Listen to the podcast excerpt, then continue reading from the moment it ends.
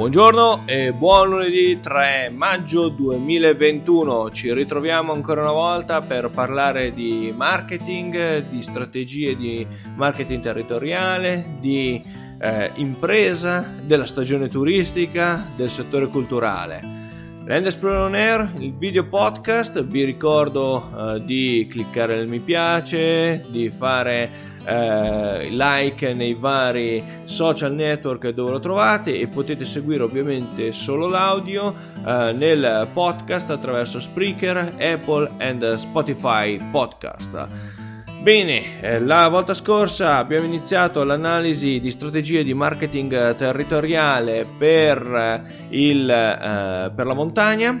Quest'oggi ci soffermiamo sul mare.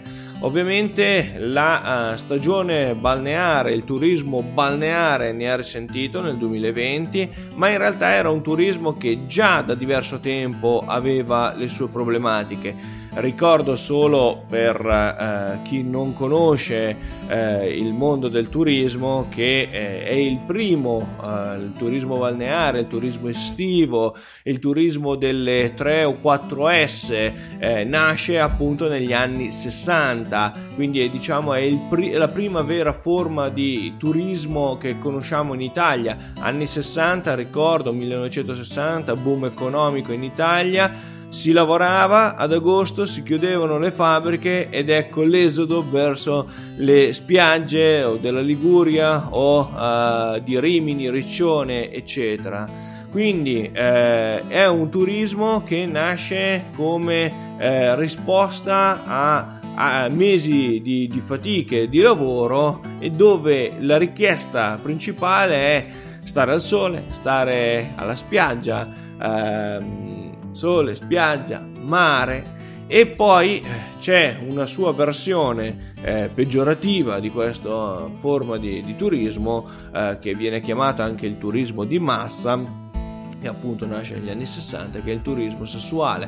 Quindi le 4S, no? Per chi è amante delle semplificazioni, il turismo delle 3 o 4 S sono Sea, Sand, Sun and Sex, quindi sole, spiaggia, mare. E il turismo sessuale, che avrà la sua versione peggiorativa appunto negli anni 70 e arriverà fino alle soglie del 2000 con addirittura sorte di pacchetti turistici più o meno consentiti e riconosciuti.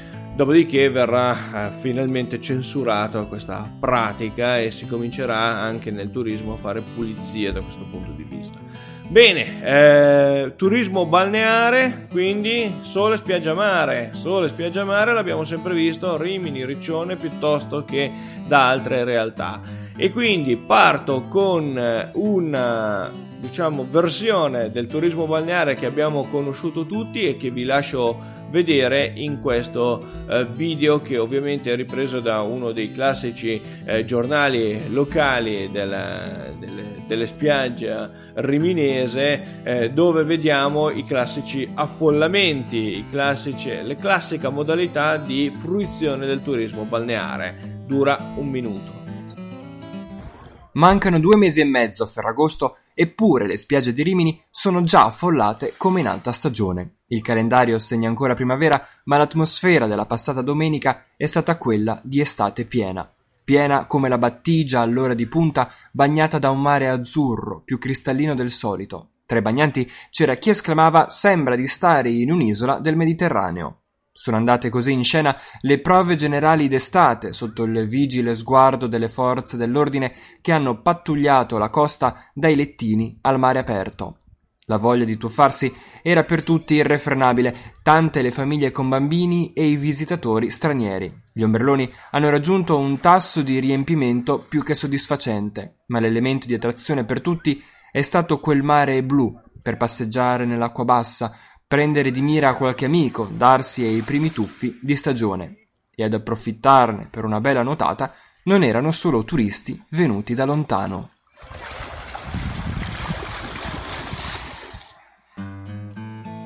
Ecco, quindi in questo caso ci troviamo di fronte a un turismo assolutamente particolare, un classico, l'idea di sfruttare la spiaggia la sabbia e il mare per qualche tuffo, per stare in compagnia, tutta roba che nel 2020 diventa difficile da vedere. Ed ecco che allora l'anno scorso fece molto scalpore l'idea che vi propongo, che ha scatenato la derisione, in alcuni casi anche il sarcasmo, sui social, i famosi plexiglass per vivere sulla spiaggia in maniera distanziata.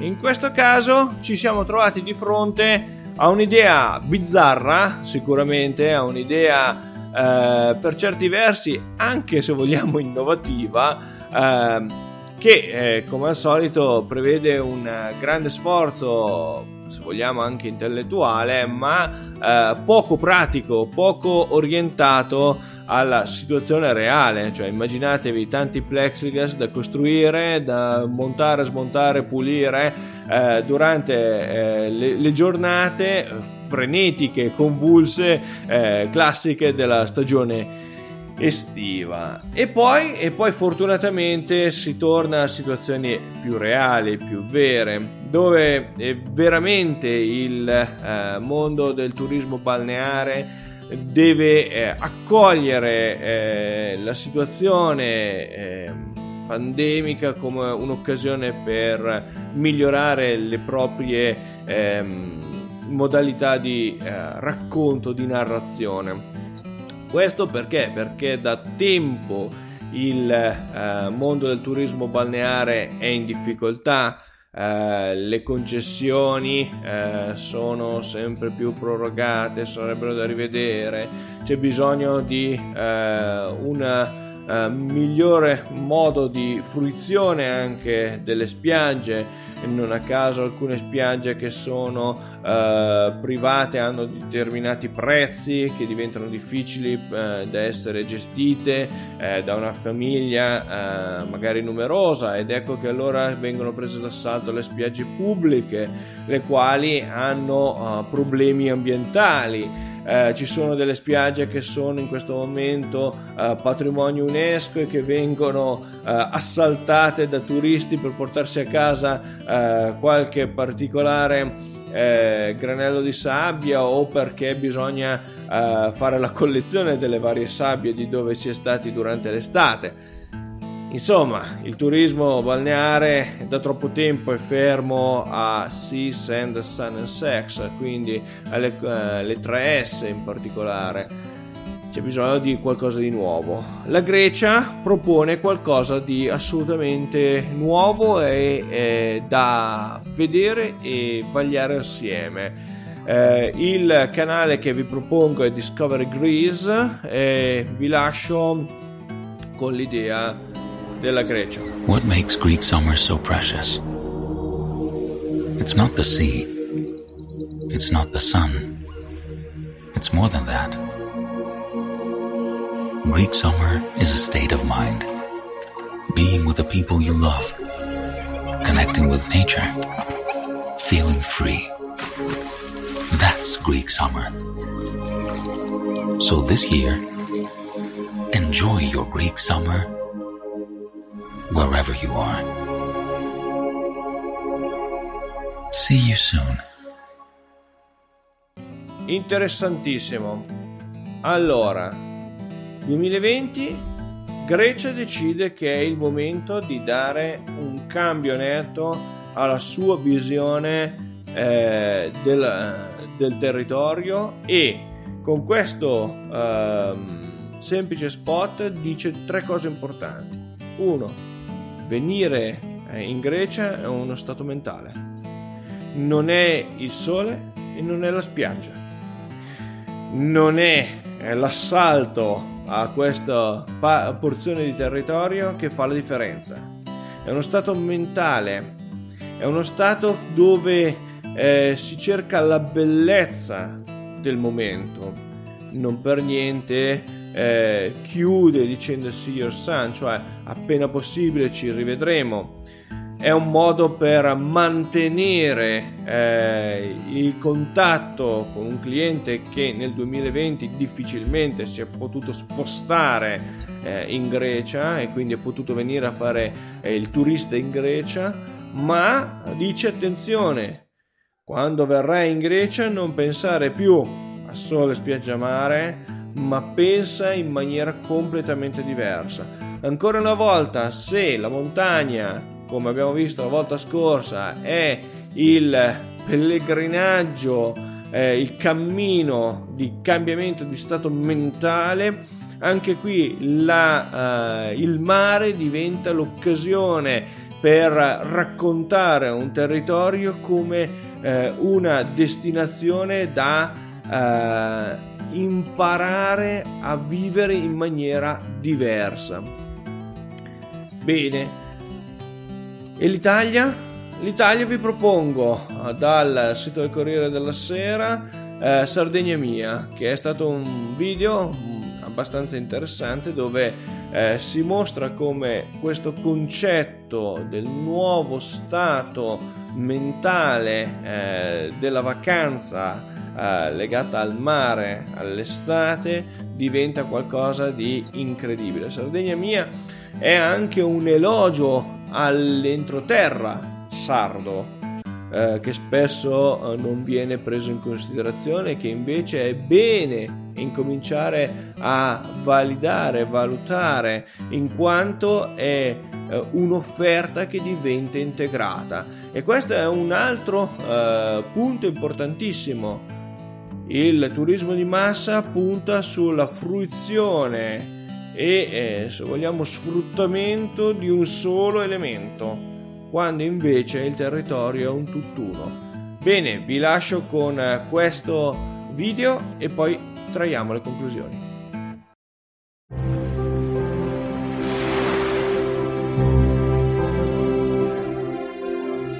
Quanti tramonti stiamo perdendo e quanti altri ancora ne perderemo.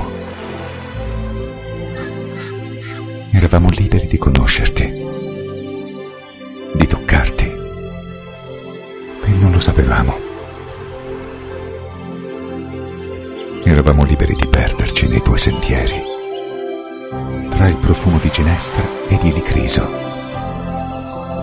tra l'azzurro del tuo mare e la forza del maestrale. Ma torneremo a sorprenderci di ciò che sei. Torneremo a riprenderci la tua bellezza.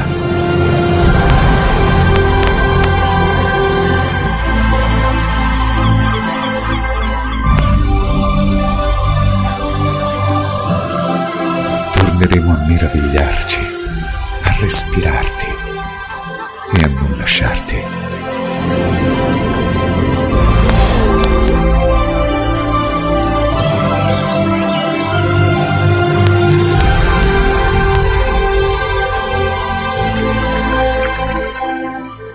Ma fino a quel momento, da lontano, stiamo vicini. Sardegna mia.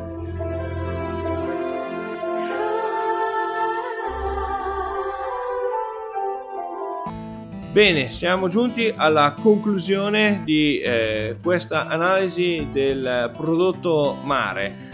Effettivamente da troppo tempo il turismo di massa propone affollamenti, propone overbooking, propone situazioni dove si utilizza un singolo prodotto, lo si rende disponibile alla più alta frequenza di persone, e questo è sì un bene da un punto di vista economico, ma un male da un punto di vista territoriale. Quindi per i prossimi anni sarà necessario rivalutare l'impatto, la famosa capacità di carico di un determinato territorio per avere una sostenibilità sul lungo periodo. Ho detto capacità di carico, che è un termine molto particolare, dove con questo si definisce la capacità di un territorio di accogliere persone, di accogliere in particolare turisti.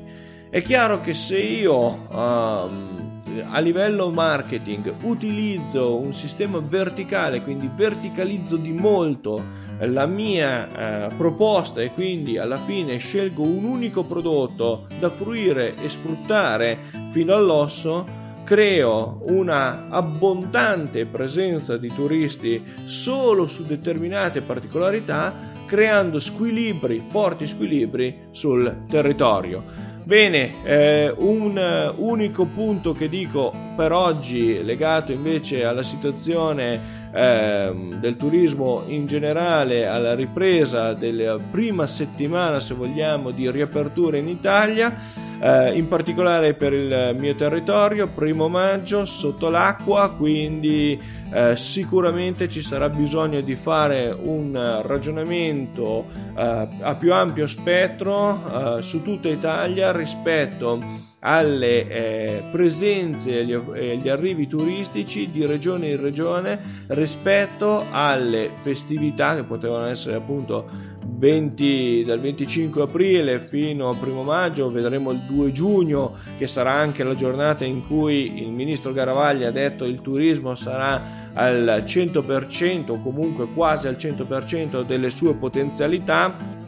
Fare comunque un ragionamento a più ampio spettro rispetto alle perdite potenziali che potranno esserci con giornate di brutto tempo, ovviamente per quelle destinazioni che hanno panorami e hanno peculiarità non riproducibili all'interno di quattro mura. Bene, prossima volta sarà lunedì prossimo con l'analisi del marketing territoriale per colline e per l'enogastronomia.